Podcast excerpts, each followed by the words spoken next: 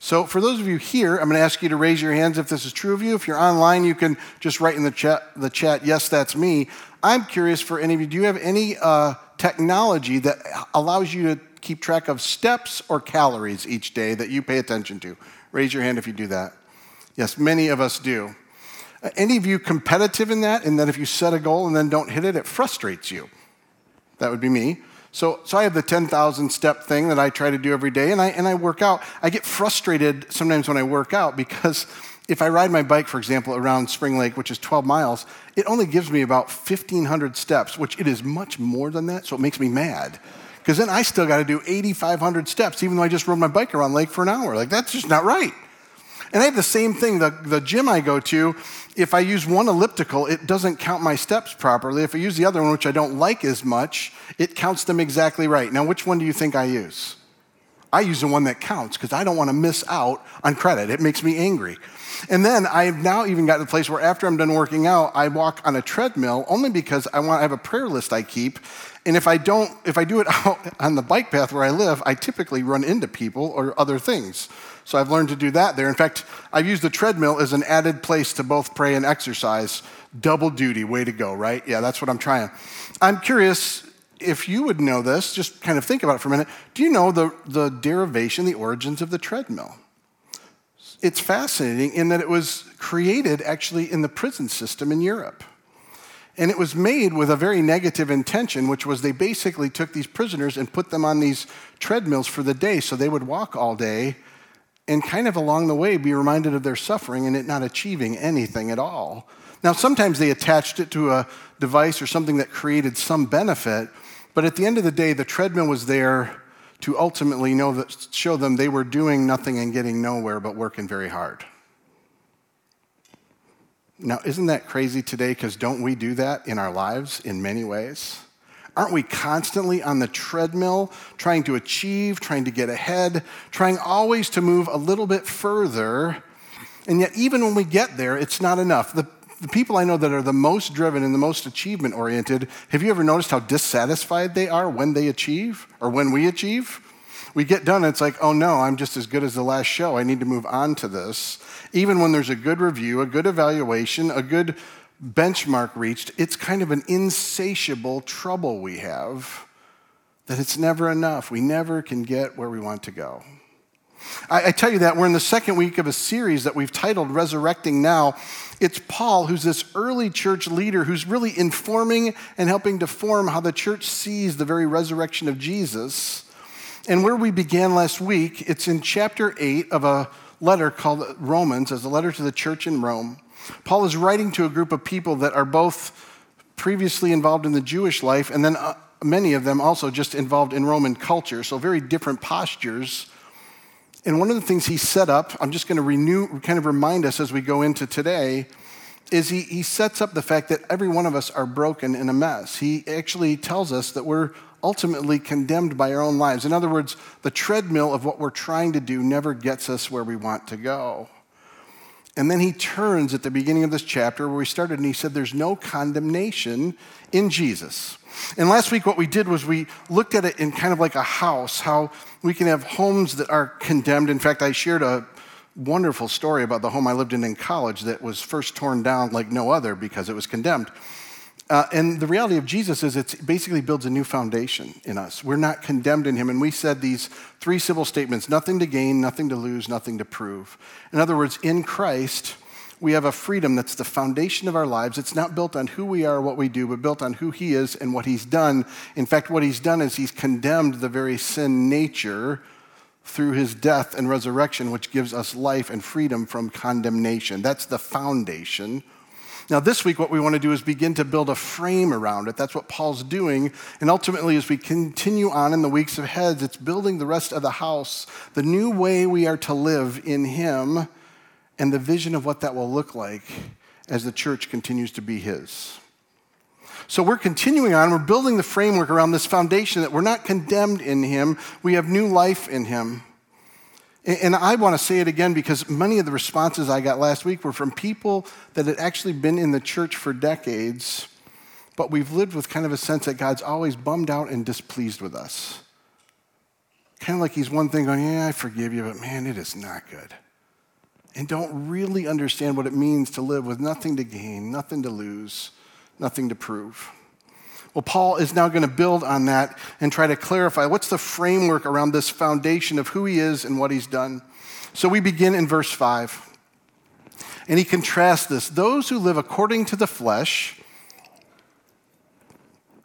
they have their mind set on what the flesh desires. But those who live in accordance with the Spirit have their mind set on what the Spirit desires. Now, if you're new to church, you haven't heard these words like the flesh and the Spirit. I want to clarify those for you because we don't typically walk around and go, hey, how you doing in the flesh today? How you doing in the spirit today? It's not how we talk.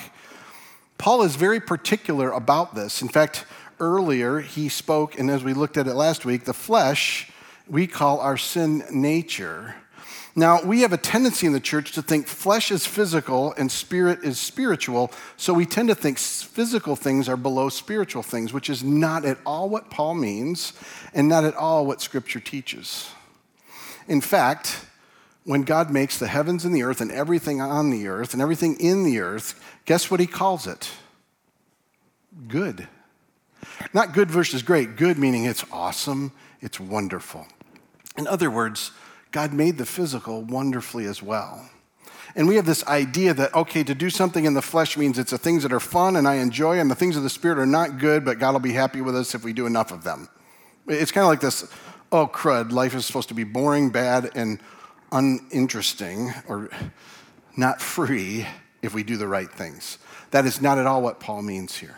In fact, he's contrasting the flesh and the spirit because the flesh ultimately is about the corruptness, the brokenness, the fallenness, what we call sin nature, the propensities all of us have within us to be destructive, selfish, decaying, and causing pain both to ourselves and others that ultimately leads us that on the treadmill of life, there's no way we'll ever do enough.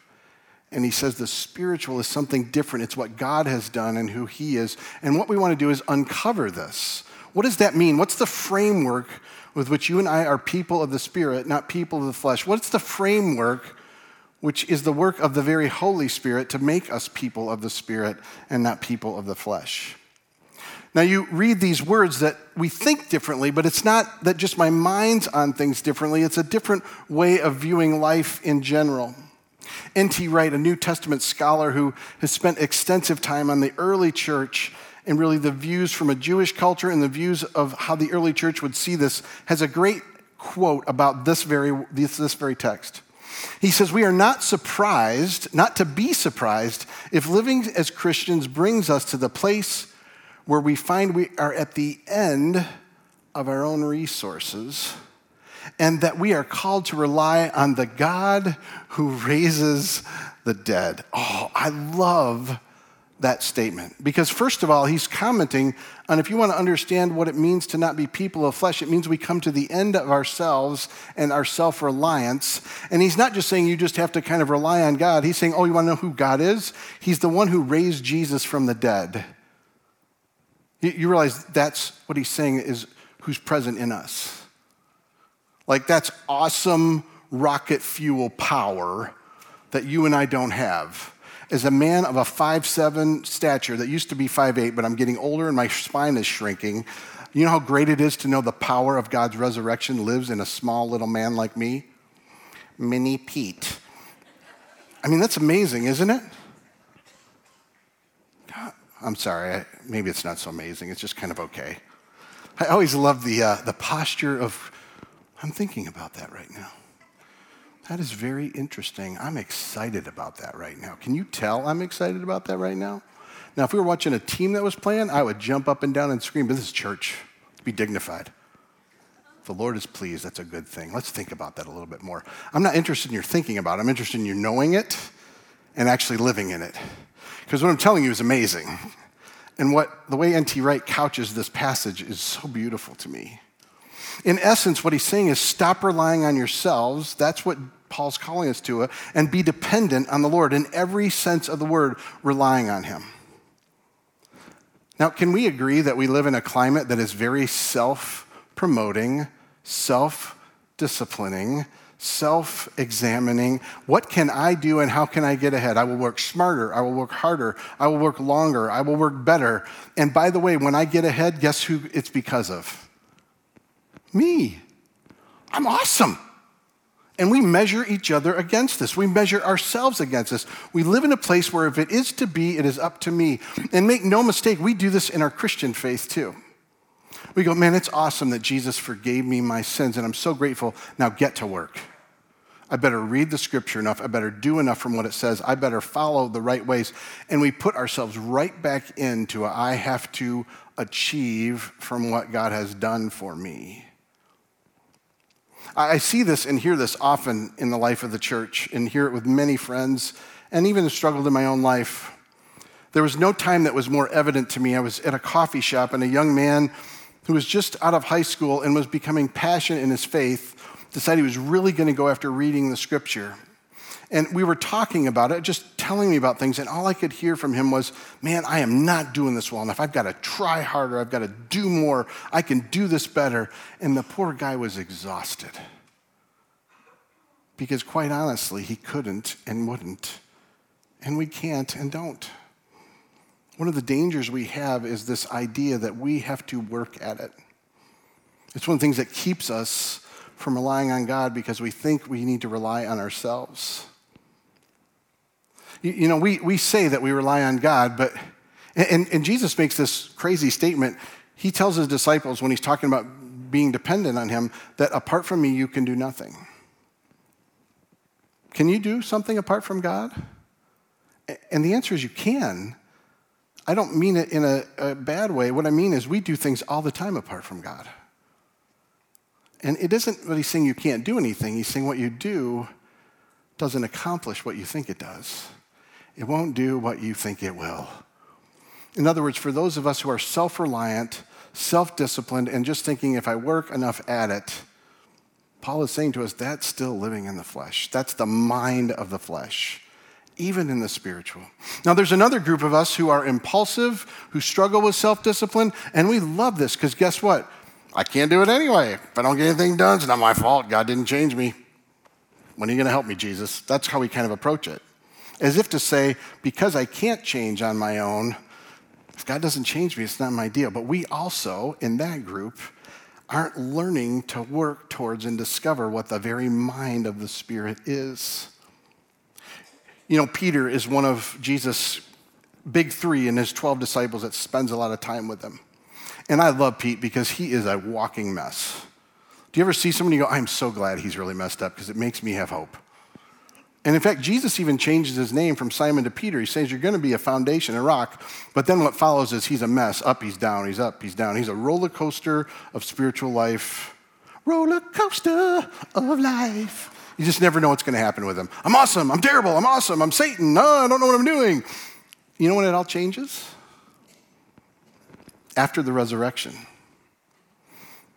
Peter actually becomes who Jesus said he would. Not because Peter suddenly was disciplined, because Peter learned what it was to be dependent. And see, that gives me hope. Paul writes, after he tells us that God works in us, he says, It's your job to work out your salvation with fear and trembling. He's not saying work harder at it, he's saying get and work at the very mindset of the Spirit that becomes dependent and relies. We can be in the flesh, even trying to be people in the spirit and of the spirit. Well, Paul continues to give understanding to this and describes more of this mess we live in when we live in the flesh. He says, The mind governed by the flesh is death. It's like, very much like getting on a treadmill and going nowhere. But the mind governed by the Spirit is life and peace. And by the way, that's what the Spirit brings, not what we bring. The mind governed by the flesh is hostile to God. It does not submit to God's law, nor can it do so. Those who are in the realm of the flesh cannot please God. You see, we may not think of ourselves as hostile to God, but when we say things like, it's up to me and I have to do it and I have to work at it, we are hostile to God because we're taking his place and somehow saying, I can do this on my own, in my own way, in my own life. Let, let me illustrate it this way, and I want to come back to this idea of not pleasing God because we read this, and after what we talked last week about where there's no condemnation, it kind of can feel like, oh, God's displeased with us all the time. If I live in the flesh, I can't please Him, so what am I going to do to please Him? As if to say it's something that we do that pleases Him. And make no mistake, most of us think of God as letting us in but being disappointed all the time. Kind of like He looks at us and goes, yeah, I forgave you, and yeah, I can look at you now, but man, step it up. I'm really disappointed all the time. And that's a complete lie. I want to be clear on that. And I want to show you what I think Paul means by this idea of not pleasing God in the flesh. So, I don't know how many of you are familiar with bungee training, but it's a, it's a process that people use where they literally attach themselves to a bungee cord and then they do things like running or moving ahead. And what does the bungee cord do? It keeps you and gives you friction and limits it. And as you do more of it, what do you get? You get stronger and faster because you're building up resistance, you're building up strength, you're building up stamina, which is all true.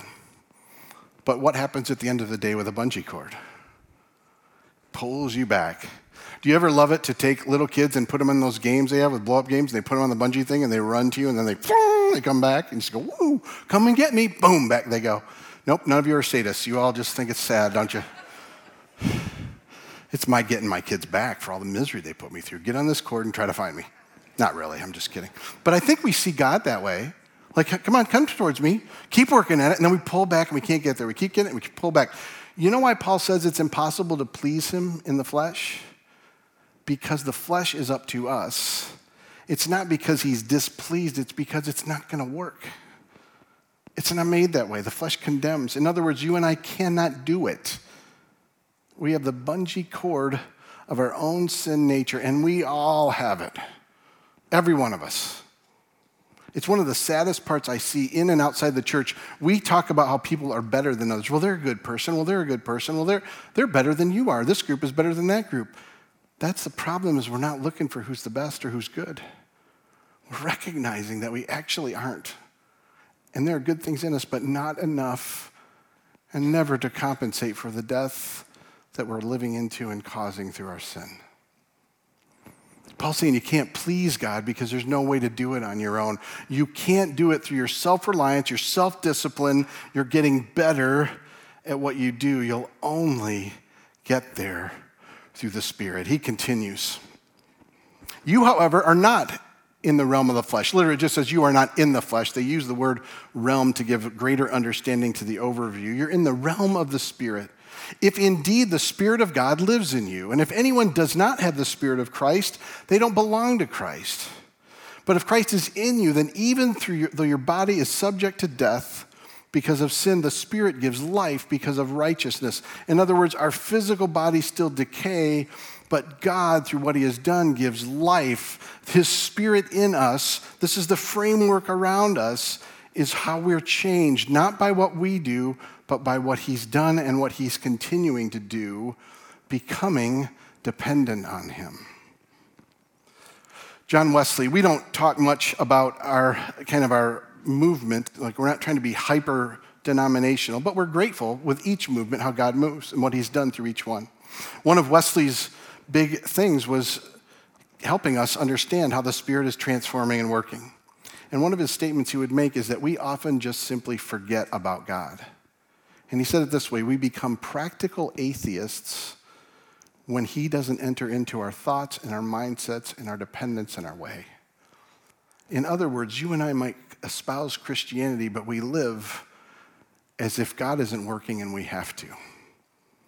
We get right back on the treadmill and go, but it's up to me, I've got to do this. And we don't realize life in the Spirit is a life of complete dependence. We come to the end of ourselves and we go, God, I need you. You know that Paul tells us that our greatest strength is less than God's weakest weakness? And it's simply an image for us to understand listen, whatever you bring, it just isn't going to do it. And the reality is, we know it. The people I see that are the highest achieving are often the most unhappy and the most anxious and the most struggling. Or the other side, we become proud, and the way we become proud is we go, Look at me, I'm better than everybody else. In case you don't know, that's the flesh. You somehow think you're a better grade. God made me, made me a little better model. Your model, eh, it's got some problems to it. You look at my model, he goes, he, he's not even tall enough to be impressive. You know, guess what? It's not how God sees it. It's not how God works. And Paul's telling us there is a different way that we live because of what Jesus has done life in the Spirit, people in the Spirit. And then he gives kind of this overview of what it looks like, kind of an overview of the house. And we're going to get into more of this next week. If the Spirit of him who raised Jesus from the dead is living in you, he who raised Christ from the dead will also give life to your mortal bodies because of the Spirit who lives in you. I, I want to scream, like, oh my goodness, the power of God lives in you. The very power that the Father used, that the Spirit brought to raise Jesus from the dead, is inside of you. Come on. I'm sorry, but that's amazing. You may never win a race, you may never win an award, you may never win all sorts of contests, but guess what? The power of the very eternal present God is in you, and that is a lot better than those races or those achievements by far. Whew, come on. Like, my hope is to awaken you to this. It, it, it's so counterintuitive because ultimately, what we're learning, what Paul I think is saying, is people of the Spirit are learning to rely on Him fully dependent. In other words, we don't add to it and go, well, I'll need you when I can't get to this one, or I'm going to use my skills here. It's literally going, God, I need you. I can't do this on my own. Have you ever been in a situation where you realize your best skill isn't enough? I mean, it's a, it's a crazy thing. I can tell you this as a leader and a pastor and just an organizational leader. I go, do you know what? When I think I can do this well, I'm in trouble. I'm at my best when I go, God, I don't know what to do and I need you. But that's the same posture I want to have when I look across the table to my wife and go, I don't know how to actually be loving and compassionate and surrendering unless God is in me and helps me. And I don't know how to father that way, and I don't know how to be a friend that way, and I don't know how, like, I need God every moment of every day. And the sooner and the more we understand that, the more we become reliant. People of the Spirit. You want to know what it means to have a mind of the Spirit? It means that you learn to work out just how much you need God. That's the simple reality.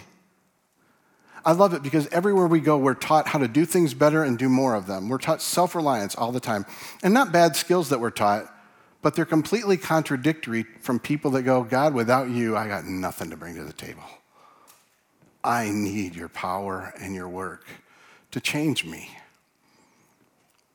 Isn't that the opposite of what we would think it is? Let me, let me give you this final picture, and then I want to pray for us. John Ortberg tells a story of some friends of his that were out at a beach time, and like waves can be, uh, there was a horrible undertow at this time. Tells a story of a father, a son, several daughters. The mother was there, some cousins, extended family. The father and son were out together. The dad, as it is, happened to be an Olympic competitor and champion. The son got caught up in an undertow and began to get pulled under. And the father became quickly aware he was in trouble and needed to help and dove in to help. And guess what? He got caught up in it too. As strong as he was, he was suddenly realizing, I don't know how to get out of this. We're both in trouble and I don't know what to do. But everything in him wants to grab a hold of his son and pull them both back to shore because that's what he does in his own strength.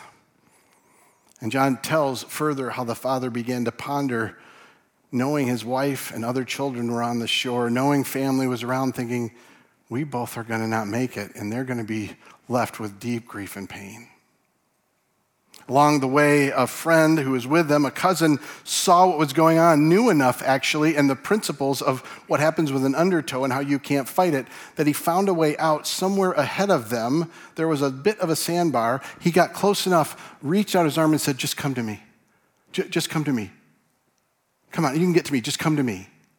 And what it was was it was the opposite of where they wanted to go, because where they want to go is back to safety at the shore, but they had to be completely dependent and go, we're going to trust that if we get to you, we'll be okay. See, that's dependence. That's going, you know what? In the midst of life, we are living in an undertow we never can overcome. And the Lord just says to us, Come to me. C- come to me. You, can't do this alone. Would you rely on me? Come to me. Great and small, in every moment of every day, come to me. Reach out to me. Ask me to help you. Rely on me. Because very simply, people of the Spirit are learning to rely on Him fully dependent. I always love when someone says to me that's pursuing, questioning, having doubts, like, you Christians, you're just, it's like a crutch. Like, you need help. And I go, you are, it's more than a crutch. It's downright deep, every bone in my body dependence. This isn't a crutch. This is full on, I need you in everything. And I'm good with that. That's what God's inviting us to.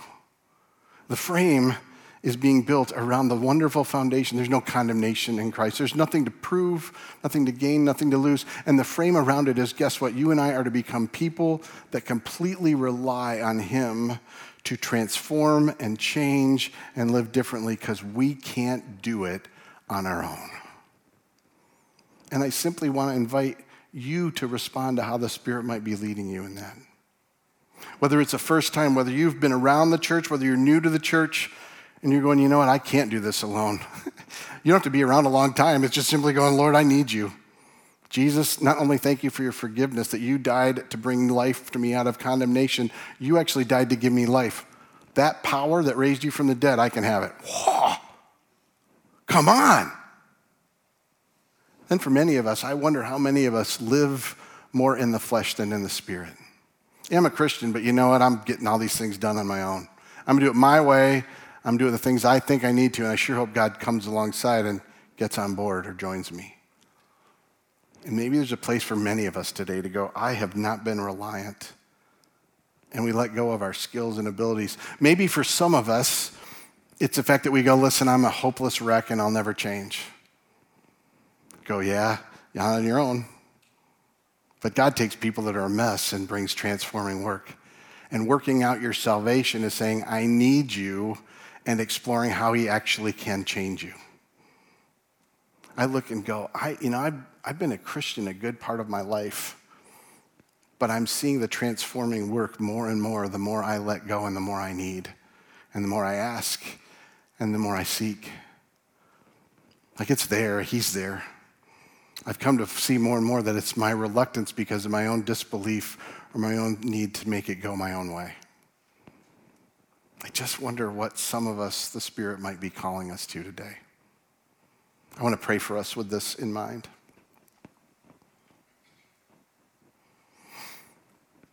Holy Spirit, I am asking you to speak.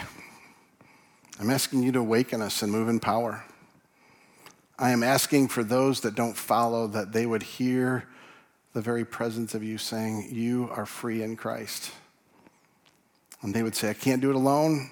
Forgive me, fill me, and lead me. And Holy Spirit, I'm asking you to do that is reveal Jesus to them and lead them. I pray for those of us who've been self reliant, Lord, that we would begin to let go. We would increasingly let go. We would come to the end of our own resources and say, We need you.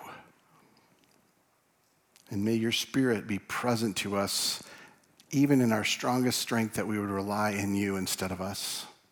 And Lord, in those places that we say, I can't change, I can't be moved, I'm not achieving, help us to work out our salvation, that we would trust you to actually change us, that you'd give us a new name like Peter and a new way like your early followers, that we would walk in dependence on you, in the power of you, and transformed by you. God, continue to lead us as we respond and contemplate and seek you in your name. Amen.